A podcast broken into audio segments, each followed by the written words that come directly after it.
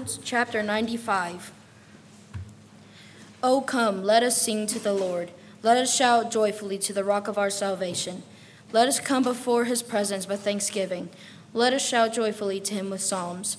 For the Lord is the great God and the great King above all gods. In his hands are the deep places of the earth. The height of the hills are his also. The sea is his, for he made it, and his, and his hands have formed the dry land. O come, let us worship and bow down.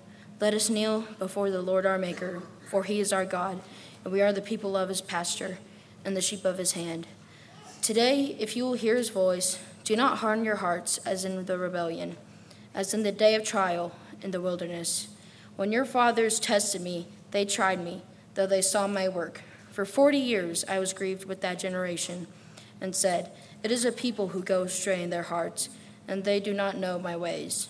So I swore my wrath, they shall not enter my rest.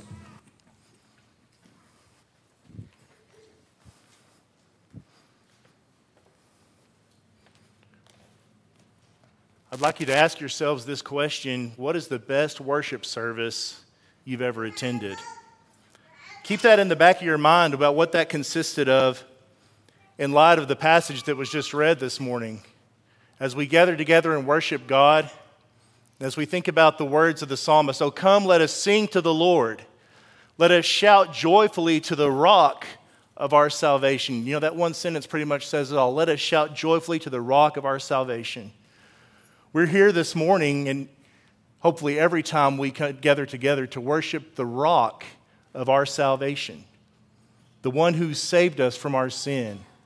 And we're here to shout joyfully to him, to sing praises to him the Lord is the great God.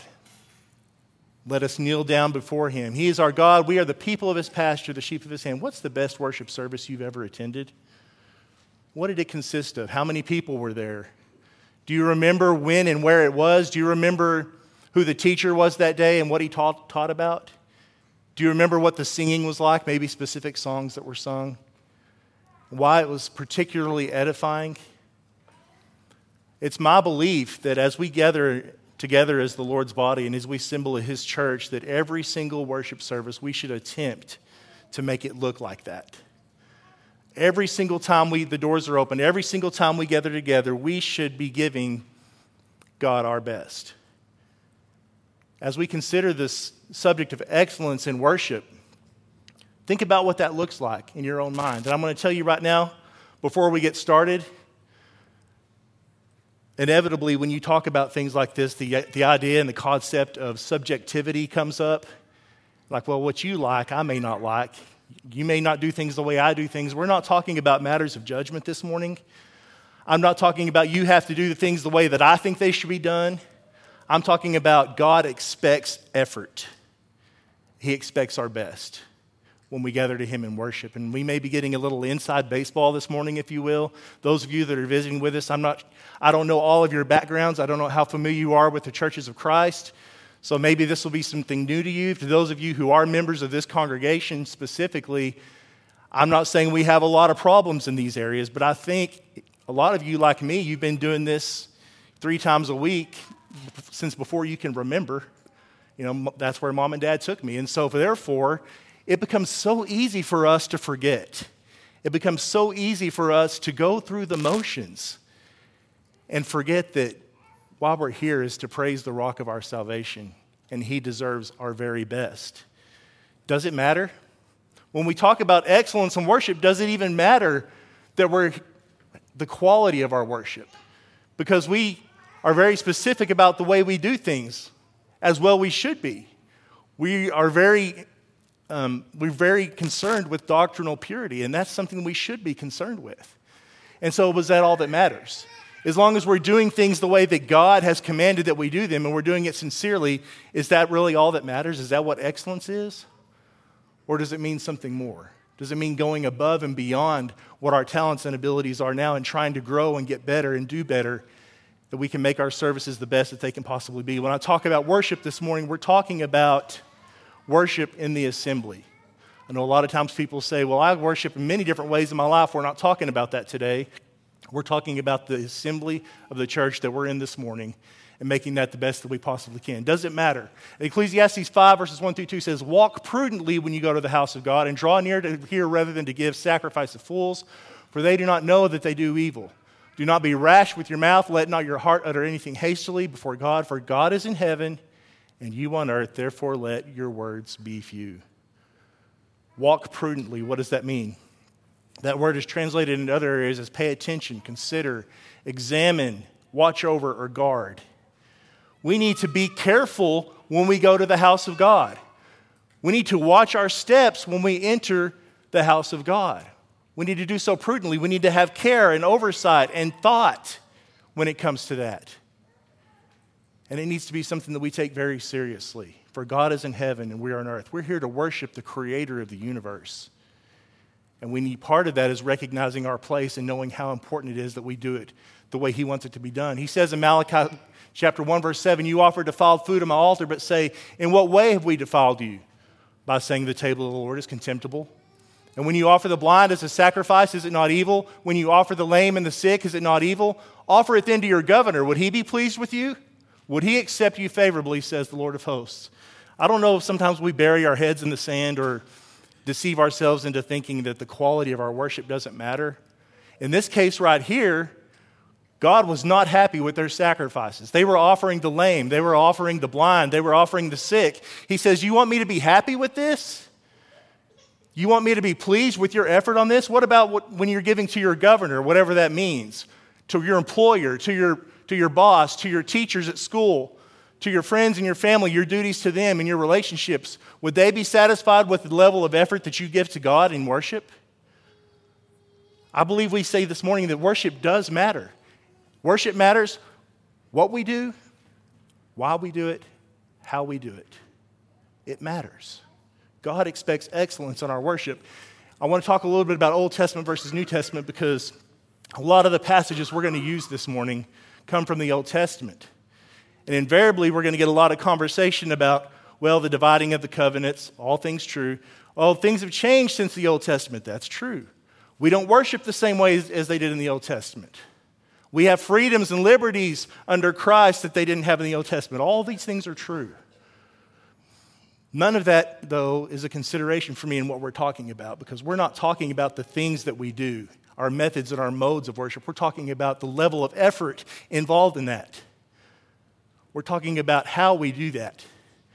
And I read nothing in the scriptures that says God's expectations from the Old Testament to the New Testament had changed from being strict and requiring what they did back then and to becoming mediocre under Christ. I read nothing in the Bible that says that. In, in John chapter 4, as Jesus is talking to the woman at Jacob's well, they talk about worship a little bit. And the woman says, Sir, I know you're a prophet, and our fathers worship on this mountain, and you say Jews that you say that the Jews should worship in Jerusalem, or the Jews say that Jerusalem is the place to worship. Which is the case? Which one is it? Jesus says, Woman, believe me, the hour is coming when you will neither worship on this mountain nor in Jerusalem worship the Father. You worship what you do not know, but we worship what we know, for salvation is of the Jews. What he's telling her is listen, you're a Samaritan, and you really don't know what you're worshiping. We're Jews, salvation is of the Jews. We worship according to what God has commanded us. But he said the hour is coming when that's going to change. Your worship that you do the worship that the Jews do, that's about to become obsolete because Jesus is about to die on the cross and the church is about to be established. He says, The hour is coming, verse 23, the hour is coming and now is when the true worshipers will worship the Father in spirit and truth. For the Father is seeking such to worship him. Now, this phrase, to worship in spirit and truth, we often use it to talk about how we're supposed to worship from our hearts and according to the Word of God. And that's not an inaccurate description of our worship to God. But what Jesus, I think, is revealing to this woman transcends that. What he's telling her, there's about to become a change. There's about to become true worship that you're not used to and that no one is used to. You see, under the law of Moses, there's a lot of physical, ritualistic things that go on. All the sacrifices they did at the temple, all the things that the priests had to do to consecrate themselves and to dedicate themselves, all those things were very physical in nature. And a lot of those things were shadows of the church that shadowed what things would be like under Christ or the shadows of Christ himself. And so in the New Testament, you had physicality and you had a shadow of the truth. Under New Testament worship, you have spiritual worship and you're worshiping the true thing, which is Jesus Christ. And so I would submit to you this morning that our worship to God isn't less important, but more important than it was under the New Testament. Anyone who has rejected Moses' law dies without mercy on the testimony of two or three witnesses. Of how much worse punishment do you suppose he will be thought worthy who has trampled the Son of God underfoot? Now, this can be talking about other areas in our life, but consider worship. If a person doesn't worship the way they're supposed to under the Old Testament, many times they're supposed to die for that. And just because we don't see immediate punishment, that doesn't mean that our worship today is any less important. In fact, I believe it's more important. What does excellent worship consist of? If we're going to proceed under the assumption, and I think it's more than just an assumption, that excellence matters, then how do we do that? What does it look like? What does it consist of? First of all, excellent worship starts with being there, it starts with being here. How are we going to worship if we're not here? I know a, a man that I used to, to work with. He, he made a, a post on social media one time and he said, Being in church doesn't make anyone a Christian any more than being in a garage makes someone a mechanic. And you know, I guess that's a true statement when you think about it just that one way. You know, I don't walk into a garage and all of a sudden I'm, I'm a mechanic. People who know me know that's not the truth, right? Okay, just because I'm in church doesn't mean I'm Christian, doesn't mean I'm worshiping in spirit and truth. I understand that. But the converse of that is not true. I'm not going to take my car to a mechanic who doesn't have a garage. Well, so and so down the street just throws it up on blocks in his front yard. I'm not taking my car to him. I want the best. I want Will Lewis, right? Will's got a garage, he's got all the cool stuff. He probably don't want me saying that about him. Don't take your car to Will. Seriously, though, we want the best, right? The same is true when we're worshiping. Just because I'm here doesn't mean I'm worshiping, but I can't worship unless I'm here. We have to be here. The scripture says, Let us consider one another to stir up love and good works, not forsaking the assembling of ourselves together as the manner of some exhorting one another. And I believe this passage has probably been abused a little bit over the years because we look at someone who maybe missed an assembly and we say, oh, well, you've forsaken the assembling of yourselves together, as the manner of some is. That's not what this verse is trying to teach us. If somebody misses an assembly, they haven't, that's a pretty strong word there, forsake. That means to leave behind, to forsake. And so somebody misses one assembly, they haven't forsaken the assembly, but we don't need to be blase about missing the assembly. We don't need to just shrug it off and think, oh, it's not a big deal. It's not important. The fact is, is when one person is not here, the assembly is not as good as it could have been. Think about that just a minute. When just one, per- one person in this room right now stays home today, the assembly is not as good as it could have been. Your, contrib- your contribution to that matters. Let's talk a little bit about that elephant that's in the room right now. How often do I have to come worship? When do I need to be here? The doors of this congregation are open three times a week Sunday morning, Sunday afternoon, Wednesday evening. That's how I grew up. That's how many of you grew up. We have gospel meetings. We've got one coming up pretty quick. We're going to be here every night of the week. What's, what's required of me? What does the Bible say about when I have to be at the assembly of the church? We talk about communion. We, the Bible tells us that the disciples met on the first day of the week to break bread. And we think, oh, well, well, then we're required to come on the first day of the week. That's one reason we're here on the first day of the week. I'll grant you that. But you know, a lot of times I see, I've heard men at the table officiating, and they, and they start off by saying, We come to the part of our service, and this is the reason we're here today. And I don't really like that statement because this is a reason that we're here today, but it's not the reason we're here today. We're here to praise and worship God. This is part of that. But if you're looking for a scripture or a set of scriptures that says that God is in heaven with his clipboard making a check mark every time you come to church or don't come to church, you're not going to find that. And if you ask me, that's the wrong attitude to say, well, what is required of me? How, long, how often do I have to be at the assembly? In Acts chapter 2, excuse me, continuing daily with one accord in the temple and breaking bread from house to house. They ate their food with gladness and simplicity of heart, praising God and having favor with all the people. What did they do? Just earlier in this chapter, Peter had accused them and they were convicted of killing the Son of God. And they said, Men and brethren, what shall we do? They, they started off with their sins, and then, then a week later, they're, every day they're meeting and they're worshiping and they're praising God because their sins have been forgiven. And they weren't asking Peter, Hey, Peter, how often we got to do this? They were thankful and they were glad that their sins had been washed away. And they were happy to be there. They wanted to be there. And it wasn't a question of, well, what's required of me? What's the bare minimum I have to do in order to worship God? The fact is that when we miss, miss the assembly of the church, we're missing an opportunity. We're missing a lot of opportunities. We're missing an opportunity to praise God. We're missing an opportunity to be uplifted and edified ourselves. We're missing an opportunity to encourage and have fellowship with our brothers and sisters. And when just one person's not here, it's not as good as it could have been. I was glad when they said to me, Let us go to the house of the Lord.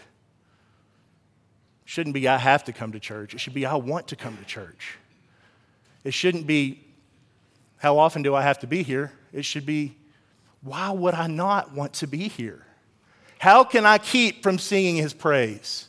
How can I keep from shouting his name in the song that we've sung this morning? Why would you not want to be here? Excellent worship starts with being there, and excellent worship is sincere and doctrinally pure. I don't want to spend a lot of time on this because I think we all understand this. Excellent worship is sincere and doctrinally pure. Jesus talked about the Pharisees in Mark chapter 7. He said, Well did Isaiah prophesy of you hypocrites, as it is written, This people honors me with their lips, but their heart is far from me. And in vain they worship me, teaching as doctrine the commandments of men. The Pharisees had a problem with their worship. It was vain, it was useless. Jesus said, It's useless because, number one, your heart is far from me. Not, your hearts aren't in it. You're not doing it for the right reasons. They were there to lift themselves up. And number two, you've elevated your own traditions and commandments above what true doctrine is. And so they were doing it wrong, and they were doing it for the wrong reasons. We read in 1 Corinthians chapter 11, the church of Corinth had a big problem with the Lord's Supper. They were doing it way wrong. It wasn't even close. And Paul told him, In giving you these instructions, I do not praise you, since you come together not for the better, but for the worse. He says, You might as well have just stayed home. You are worse off for having come to quote unquote worship today because you've messed this up so badly. You should have just stayed home. So, what we do matters, and why we do it matters. Truth and sincerity are important. And we're going to come back to that concept as we go throughout this to kind of reiterate that. But at the end of the day, I believe this church believes that as a whole. I believe our leadership does. I believe we practice that. And I believe we do our best to make sure that what we're doing is doctrinally pure. And I believe that's very important. Excellent worship requires holiness on a personal, individual level. This is something we all need to think about. When you read in Isaiah chapter 1, verses 11 through 14, God says to them through Isaiah, To what purpose is the multitude of your sacrifices to me? I have had enough of burnt offerings of rams and the fat of fed cattle. I do not delight in the blood of bulls or of lambs or goats. When you come to appear before me, who has required this from your hand to trample my courts? Bring no more futile sacrifices. Incense is an abomination to me. The new moons, the Sabbaths, the calling of assemblies, Listen to what he says here I cannot endure the iniquity and the sacred meeting. Your new moons, your appointed feasts, my soul hates. They are trouble to me. I'm weary of bearing them. I can't imagine any stronger language than this. These people, they were worshiping and they were doing all the right things. The new moons, the Sabbaths, the feasts, their sacrifices, those were all things they were commanded to do, but God said, I don't want it anymore because they were entangled and overcome in sin in their own personal lives. Now, we're not talking about stumbling, making a mistake, and then saying, Well, I, I, committed a sin yesterday, so I shouldn't come to church today. That's not what we're talking about here. We're talking about our sinful pattern of behavior, if we have one. A pattern of behavior that's wrapped up in sin that cannot worship God. And what God is saying here is, I don't want any part of it. If that's the way you want to live, why are we worshiping God? Because our sins have been forgiven. How are we going to do that properly or at all if we're caught up in sin? It just does not work. And so, one way individually we can all make sure that our own worship is more pure, more excellent in the sight of God is making sure that outside these walls we're living the life of a Christian. Who may ascend to the hill of the Lord? Who may stand in his holy place? He who has clean hands and a pure heart, who's not lifted up his soul to an idol. That man will receive blessing from the Lord. So, that's not anything I can judge about you or you can judge about me. That's something we have to individually examine ourselves on and make sure that we are giving ourselves the best worship we possibly can to God because we're living our life in a holy manner outside these walls. Excellent worship benefits from preparation. Let's think about preparation from a standpoint of just everybody that's here today. Do you prepare to come to worship? Is that something you give forethought to? You know, in Exodus chapter 19, God said to Moses, Go to the people and consecrate them today and tomorrow, and let them wash their clothes. Let them be ready for the third day. For on the third day, the Lord will come down upon Mount Sinai in the sight of all the people. What was God asking Moses to do? He was asking him to prepare the people for worship. He says, Today and tomorrow, I want you to get these people ready. They need to wash their clothes, they need to make themselves clean, they need to prepare themselves, they need to get ready for me to come down to that mountain. They need to get ready for worship. And we see this all throughout the, New, the Old Testament. The priests and all the things that they had to do. When you think, read about Aaron and his sons at the, as they begin to dedicate the tabernacle and the things they had to go just to prepare for worship, it was very extensive. And we don't have a whole lot of guidance, or we don't have a whole lot of, I guess, commandments, if you will, in the New Testament about preparing ourselves for worship. Maybe it's something we need to think about. How do you prepare for worship? And maybe this is an area where we do have certain liberties. Each one of us can prepare in our own way. A few ideas that I thought of number one, living in holiness. That's, we've already talked about that. Number two, plan our lives around worship. In other words, don't plan worship around everything else we've got going on, but rather plan everything else around the fact that I'm going to be at church. Make provision to be there. Make sure that there's nothing that hinders us from doing that. Maybe to pray beforehand, maybe whether that's the night before, the morning of. Pray to God about your worship, that it will be acceptable in His sight, to read scripture, maybe listen to some gospel music in preparation for that, maybe sing some songs in preparation for that. Get a good night's sleep. That's something that I struggle with sometimes.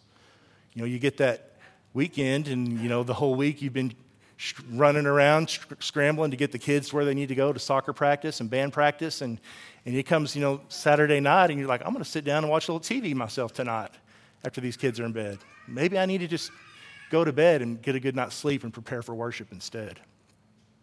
Get to the building early. You know, we don't have a whole lot of problem with uh, fellowship around here, as most of you know. Uh, we're fellowshipping right up until about 1029, maybe a little after sometimes, and we're fellowshipping about two hours after sometimes. Uh, but, you know, maybe get to the building early and get some fellowship and get that you know, get that brotherly love going and, and the, get into the spirit of that a little bit. And those of us that help in the services with song leading and things like that, let's get there early and make ourselves available to whoever's in charge that they can get arrange services in a timely manner. Those are all things. None of these things I'm saying you have to do. These are just suggestions and ideas. The most important thing, I think, is don't make worship an afterthought. And whatever way that works for you, whatever way helps you to prepare, just don't make it an afterthought put some time and thought into what can I do to prepare myself, prepare myself for worship. Next, excellent worship means giving our best. And this is really kind of the thrust of what I want to, want to talk about to you. Excellent worship is giving our best. You know, when you think about excellence, the very term excellence just brings to mind our best effort, doesn't it? I grew up in the 80s and the 90s watching guys like Michael Jordan, Magic Johnson, Larry Bird, those guys playing basketball. The best of the best, right? Forget about LeBron. He's, he's the new guy. The old guys really knew how to do it, right? I'm kidding. But you know, when you look at those guys, you don't think, hey, eh, Michael Jordan kind of put forth a mediocre effort. He's not, yeah, I'm just kind of half hearted. No, those guys gave their best. And because of that, we regard them as excellent in their field, the cream of the crop. And it doesn't matter what level or field that you're in, Excellence requires our best and full effort. It means giving our best. Psalm 9, verses 1 through 2 I, I will praise you, O Lord, with my whole heart. Not part of my heart, not most of my heart, with my whole heart. I will tell of all your marvelous works. I will be glad and rejoice in you. I will sing praise to your name, O Most High. And I get it. You know, we're here three times a week, as we've already talked about. Sometimes we're, you know, there's sometimes when it's just like you've had a hard week at work and you're just not feeling it. I understand those things happen. But he says, I will praise you with my whole heart. And maybe we should think about that more often as we come to the assembly of the church. 1 Corinthians 14 12 says, Even so, you, since you are zealous for spiritual gifts, let it be for the edification of the church as you seek to excel. You know, the church at Corinth, they had a, this big thing about their spiritual gifts. Everybody wanted the spiritual gifts that they had, those miraculous gifts. And Paul says, That's great. I want you to have those. And if you want to excel for that, that's great. But remember what it's for it's for to excel at the edification of the church. You desire those spiritual gifts, that's fine. You desire to excel at that for one reason to edify the church. And he goes on to say in verse 26, How is it then, brethren, whenever you come together, each of you has a psalm, has a teaching, has a tongue, has a revelation, has interpretation? Let all things be done for edification. So, if we think about this logically, if all things are to be done for edification, and we're supposed to seek to excel at edification, we're supposed to seek to excel at all things that we do here. Whether that's our singing, whether it's our teaching, whether it's our praying, whether it's our giving, it's at the, at the Lord's Supper, whatever it is, we should be giving our best effort. We should be seeking to excel at that because all those things are designed by God to edify the congregation and to glorify Him. And we need to be giving our best effort at that. In Ephesians chapter 4, verses 11 and 12, he says, He himself gave some to be apostles, some prophets, some evangelists, some pastors and teachers for the equipping of the saints, for the work of the ministry, for the edifying of the body of Christ. you know, as we consider this passage in relation to our excellence in worship, understand how God set things up, how He Himself gave some responsibilities to some and talents and others to other people. That's how he, God set it up. Not everyone can be a teacher, and that's okay. Not everyone can lead a song, that's okay too. Not everyone is comfortable with speaking in any capacity at all in public, that's okay. We all have different roles and responsibilities, and because you may not take part in those things, and especially consider all the women in the congregation in our, what we consider our doctrinal purity. Women don't participate in, in those ways. It, to say, well, I'm not important because I don't do those things is just false. It's the wrong attitude to have. He talks about the body of Christ in 1 Corinthians chapter 12, how God has set the members, each one of them in the body, as He pleased. This was God's design, this was His plan. He says, he talks about how if all were one member, where would the body be? And how the eye cannot say to the hand, I have no need of you. You know, I don't think about my little toe very often. But you know, I'm a, a six foot two guy and some odd pounds. Nobody needs to know that part, I guess. but I've got little nine and a half size feet. That might surprise you. My son, my oldest son, has 12, size 12 feet. He's got bigger feet than I do. You know, it's, and I need that little toe. I need every little bit of support I can get. I don't think about it very often, but it's got, I got to have it. I need it.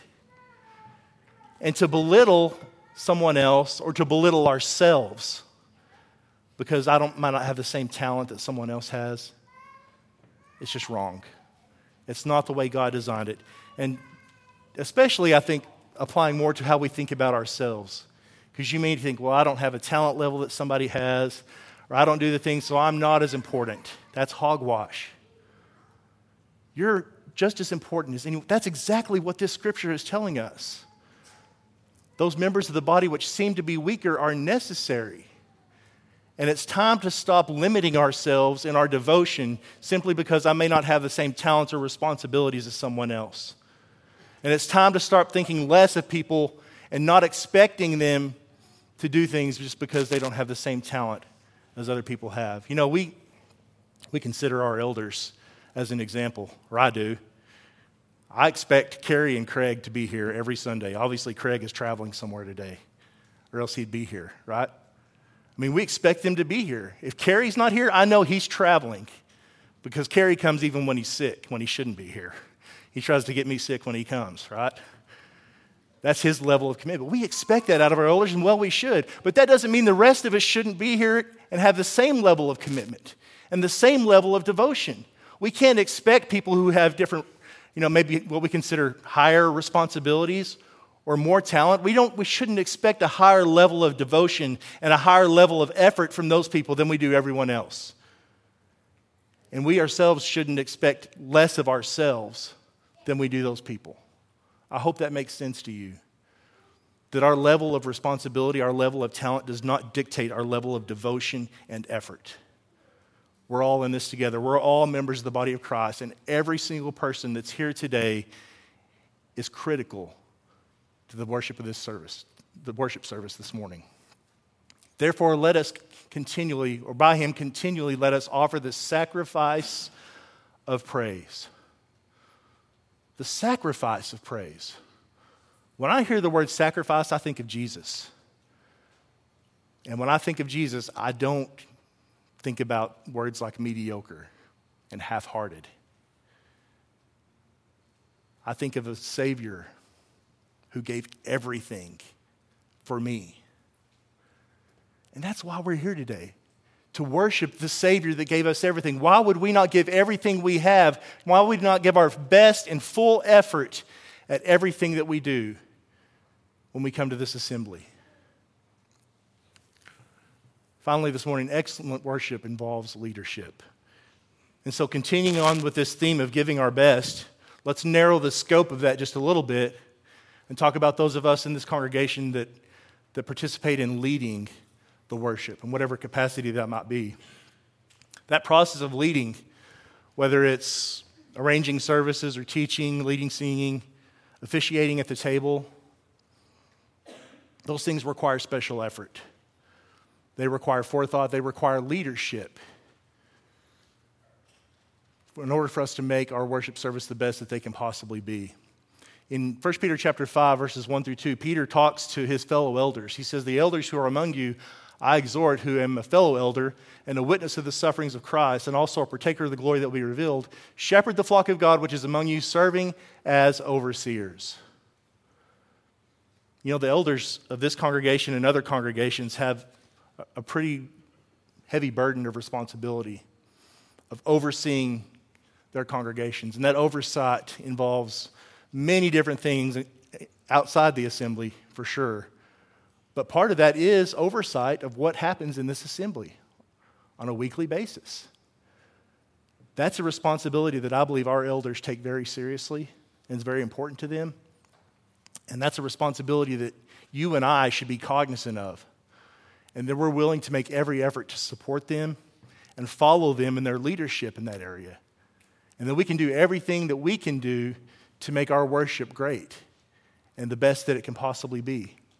You know, in 1 Corinthians 14, verse 40, it says, Let all things be done decently and in order. To obey this command requires, requires effort, and it requires forethought, and it requires leadership. This service doesn't just come together. We all just don't decide to get here and Men don't just randomly get up and lead songs whenever they feel like it. Things are done decently and in order, and that's done because of leadership. The elders have placed men in charge of arranging services. Those men show up and take care of their responsibilities. And those are some considerations that we need to have. Some of the things I think about is arranging and organizing the services. When we do that, we need to do the best that we can. It's not just a matter of taking that little sheet that's back there, and as soon as somebody walks in the door, we go, okay, first song, second song, third song, fourth song, and just go down our list and fill out the card. We need to put some thought and effort into that. And again, I realize subjectivity plays a big role in this, okay? And my goal with, with this list here, when I talk about these things, is not to tell you, you should want to do things the way I want to do them.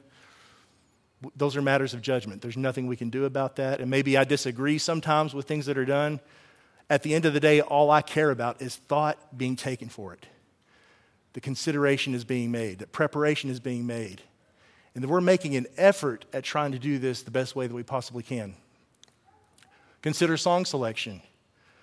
The songs that we lead, or, or, you know, is that important? Do we just pick a song out of the book at random song leaders?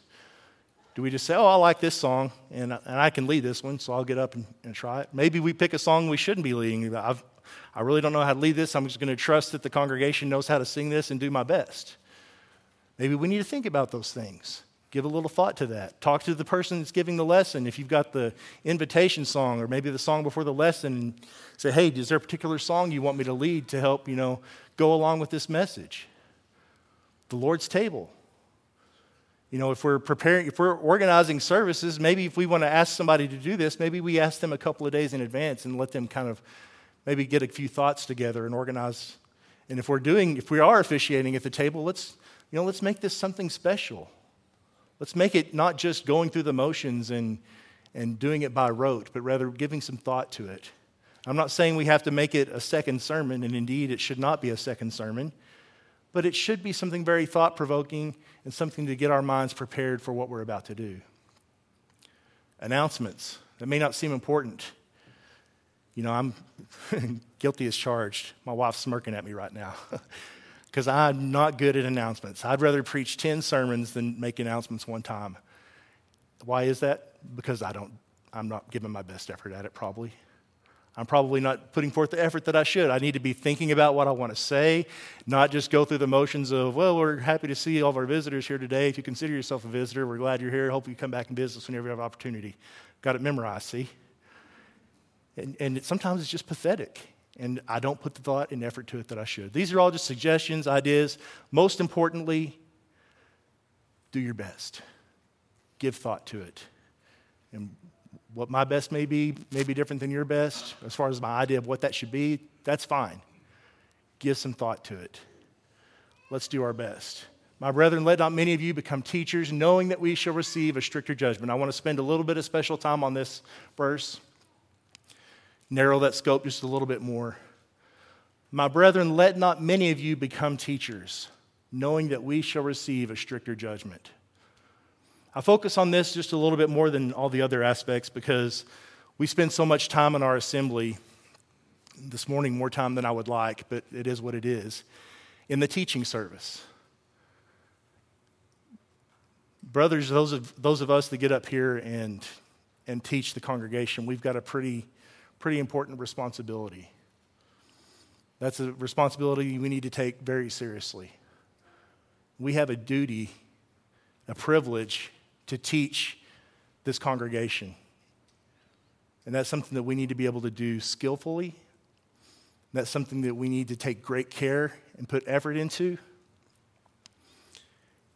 When I think sometimes about the efforts that I've made in the past, when I've stood before this congregation, I'm ashamed. I'm not saying it happens all the time, but it's happened. And I know all of my brothers out there that do the same thing, I'm pretty sure each one of you could say the same thing that there were times when you just didn't give it your best effort. This is a pretty important, I don't think we can overstate the importance of this passage. My brethren, let not many of you become teachers knowing we shall receive a stricter judgment. I'm not trying to discourage anyone this morning. I don't want to discourage anyone from teaching that wants to be a teacher. Because I believe the way we do things here, the plurality of teachers, I think that's important. And I think it's the way God designed it. But I also think we need to take that responsibility very seriously, and we need to be giving our best effort we need men not just to stand up here and read the Bible to people, we need men to teach the Bible. If it was just the case of reading the Word of God and saying, well, the Word of God is being preached by being read, anybody can do that. And if that was the case, we wouldn't need this passage of Scripture. We need men who are willing and able to take this responsibility seriously and to give their best effort and to do it skillfully. Now, if that's not something you're willing to do as a teacher, maybe you should consider whether or not the fact that you want to be a teacher. Again, I don't want to discourage anyone from teaching. But this is what God expects from us. It's not a matter of what I expect, it's not a matter of what our elders expect. It's what God expects from us as teachers. And we better be sure. And if we make the commitment to get on that schedule, then we need to make the commitment and stick to it and give it our best effort. Excellent worship starts with being here. It's sincere and doctrinally pure. It requires holiness. Benefits from preparation means giving our best, and it involves leadership. All these things, there's so many things I wanted to say this morning. I've been studying on this subject for quite a while, and this is, believe it or not, this is whittled down. This is with some of the fat trimmed off of it. I preached a little bit longer today than I normally like, but there's so much that we can consider. Hopefully, what I've done this morning is encouraged you to think about your own worship and what you can do personally to make our service just a little bit better every single time. As we close, I want to think about this statement that we have the truth. Sometimes you'll hear people talking about worshiping down the road somewhere. And they say, Oh, I went to so and so church, and man, there were a thousand people there, and the band was great, and the music was, was awesome. And the preacher, he doesn't talk down to us or make us feel bad about ourselves. He just tries to uplift us and make us feel good about our lives. He doesn't convict us and all these things. And it was just such a great, uplifting time of worship. And a lot of us would look at that and say, yeah, but, but it's, it's doctrinally, you're not there. You're not doing the right things. You're not saying the right things. You're not preaching the right things. We have the truth, right? I've said it before. You may have said it before. I've heard it said, but we've got the truth. And we take that flag, that banner of doctrinal purity, and we stick it in the, in the ground right next to a cappella singing. God wants us to worship with a cappella singing. I believe that. So do you. And we stick that flag right on that ground. And we take that flag and we stick it in the ground right next to a plurality of teachers. We say, This is God's plan and design for our worship, that we would have a plurality of teachers. And we stick that flag there, as well it should be. And we take that flag and we stick it in the ground right next to this table, and we say, The Lord wants us to remember our Savior every first day of the week. As well, we should. Sometimes I wonder, though, do we sacrifice excellence at the altar of doctrinal purity? Do we have this attitude of, well, we have the truth, and therefore we don't give our best effort? You know, as Paul talked to the church at Corinth about their worship, he talked a lot about the spiritual gift of tongues and how it was causing confusion in the assembly. And he talked about if an unbeliever comes in, will they not say that you're out of your mind? Or you're crazy. You people don't know what you're doing. And I think about that in the context of our worship. If an unbeliever someone may, who may have never set foot in a church in their life comes to visit our assembly, what are they going to see? And what are they going to take away? Those of us who were raised doing this further back than we can even remember, you know, the doctrinal purity thing is what, what we hold on to, and that's fine. But someone who's never set foot in a church building or maybe in a church of Christ, they're going to think, so what's going on here? What's different about these people? You know, the greatest argument against a cappella singing is bad a cappella singing. The greatest argument against a plurality of teachers is bad teaching. And if an unbeliever comes in, someone who's never set foot in a church in their life, and they say, What are these people doing? They don't have any pianos, they don't have any instruments, the singing is horrible. That guy up there teaching never went to college. He's not a good teacher. And, and don't misunderstand me. Those things are, I'm not saying guys up here have to go to college to teach. What I'm saying is we need to do a good job. Well, y'all may do communion every week, but it's just going through the motions. At least it's special when we do it.